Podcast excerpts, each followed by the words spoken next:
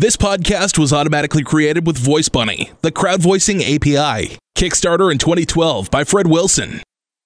Kickstarter published a retrospective on 2012. It's worth browsing. Here's the lead in. Visit avc.com to read this post. Get fast, professional voices for any project at voicebunny.com.